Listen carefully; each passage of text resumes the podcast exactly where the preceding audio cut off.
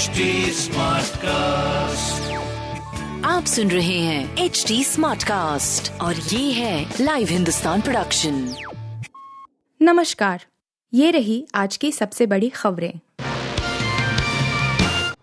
देश में रक्षा बंधन पर्व की धूम। देश में आज रक्षा बंधन पर्व की धूम है। यह त्योहार हर साल सावन महीने की पूर्णिमा को मनाया जाता है। इस साल पूर्णिमा तिथि दो दिन होने से लोगों के बीच रक्षा बंधन की तारीख को लेकर असमंजस है। कुछ पंडित 11 अगस्त को रक्षा बंधन बताते रहे तो कुछ 12 अगस्त को। हालाँकि ज़्यादातर पंडितों का मत है कि 12 अगस्त को रक्षा बंधन मनाना अत्यंत शुभ रहेगा। इस साल सावन मास की पूर्णिमा 11 अगस्त को दस बजकर उनतालीस मिनट पर शुरू हो रही है। इसी समय से भद्रा भी लग रही है जो रात शून्य आठ बजकर तिरपन मिनट पर समाप्त होगी। शास्त्रों के अनुसार रक्षा बंधन का त्योहार भद्रा काल में मनाना शुभ माना गया है। 11 अगस्त को प्रदोष काल में शाम शून्य पाँच बजकर अठारह मिनट से शून्य छह बजकर अठारह मिनट तक के बीच रक्षा सूत्र बंधवा सकते हैं। इसके बाद भद्रा समाप्त होने पर रात शून्य आठ बजकर चौवन मिनट से रात शून्य नौ बजकर उनचास मिनट तक राखी बाँध सकते हैं। लेकिन हिंदू धर्म की मान्यताओं के अनुसार, सूर्यास्त के बाद राखी बांधना वर्जित है।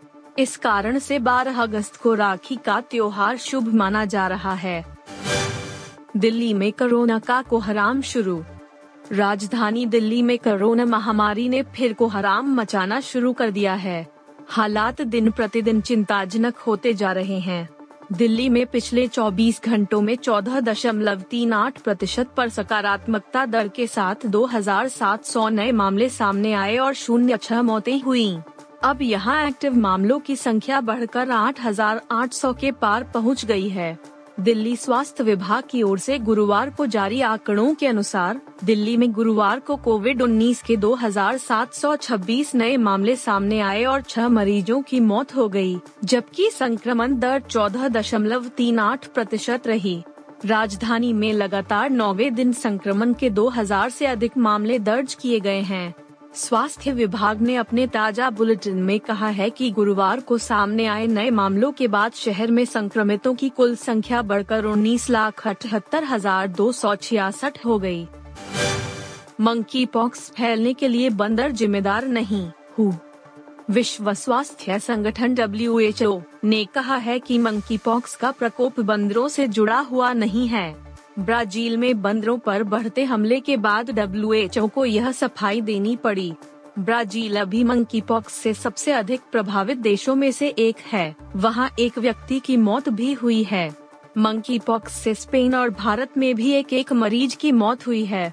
विश्व स्वास्थ्य संगठन की प्रवक्ता मार्गरेट हैरिस ने जिनेवा में कहा कि इस बीमारी के फैलने के लिए बंदरों को जिम्मेदार नहीं ठहराया जा सकता है। लोगों को यह जानने की ज़रूरत है कि वायरस का जो प्रसार हो रहा है, वह मनुष्यों के बीच हो रहा है। डब्ल्यूएचओ का यह बयान ब्राजीलियाई समाचार वेबसाइट जी एक द्वारा बनाई गई रिपोर्ट के बाद आया है, जिसमें यह बताया गया था कि साओ पाउलो राज्य के Sao Jose do Rio Preto शहर में एक सप्ताह से भी कम समय में दस बंदरों को जहर दे दिया गया। जिम्बाब्वे के खिलाफ वनडे सीरीज़ में केएल राहुल नए कप्तान। जिम्बाब्वे के खिलाफ आगामी तीन मैचों की वनडे सीरीज़ के लिए बीसीसीआई ने भारतीय टीम में बड़ा फेरबदल कर दिया है। जिम्बाब्वे के खिलाफ स्क्वाड के ऐलान के समय शिखर धवन को टीम का कप्तान बनाया गया था, क्योंकि रोहित शर्मा के साथ साथ कई सीनियर खिलाड़ियों को रेस्ट दिया गया है।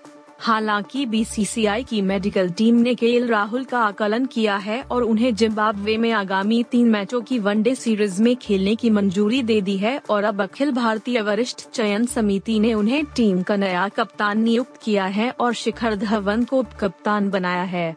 सलामी बल्लेबाज के राहुल को पहले ही एशिया कप 2022 के लिए भारतीय टीम की उप कप्तानी सौंपी गई है। स्पॉट्स हार्निया की सर्जरी के कारण लंबे समय से टीम से बाहर थे। वह आईपीएल 2022 के बाद दक्षिण अफ्रीका सीरीज़ और इंग्लैंड दायरे से बाहर थे। इसके बाद कोविड 19 के चपेट में आने के कारण वेस्टइंडीज के खिलाफ पिछली सीरीज़ में भाग नहीं ले पाए थे। लाल सिंह चड्ढा की बॉक्स ऑफ़िस पर धीमी शुरुआत। आमिर खान की फ़िल्म लाल सिंह चड्ढा आज यानी कि शुक्रवार को रिलीज़ हो गई है। काफ़ी समय से इस फ़िल्म के रिलीज़ का इंतज़ार किया जा रहा था और आज फाइनली इस फ़िल्म ने थिएटर्स में दस्तक दे दी है। हालाँकि जितना फ़िल्म से उम्मीद की ओपनिंग को लेकर जा रही थी, उतनी हुई नहीं। क्रिटिक्स द्वारा फ़िल्म को मिक्स रिस्पॉन्स भी मिला है। वहीं अब फ़िल्म की कमाई को लेकर जानकारी सामने आई है। रिपोर्टर्स के मुताबिक फ़िल्म की कमाई पहले दिन 11-12 करोड़ बताई जा रही है, जो काफ़ी कम है। तीन नेशनल चेन पीवीआर आइनॉक्स और सिनापोलिस में फ़िल्म ने छह दशमलव दो पाँच करोड़ की कमाई की है। वहीं नॉन नेशनल चेन में फ़िल्म ने पाँच दशमलव पाँच शून्य करोड़ की कमाई की है। सुबह ऐसी उम्मीद की जा रही थी कि फ़िल्म 10 करोड़ तक कमाई करेगी, लेकिन शाम तक कमाई में बढ़ोतरी हुई।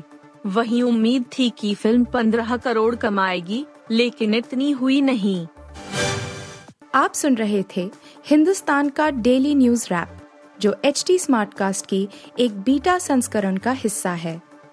आप हमें फेसबुक ट्विटर और इंस्टाग्राम पे एट एच टी या podcasts@hindustantimes.com पर ईमेल के द्वारा सुझाव दे सकते हैं।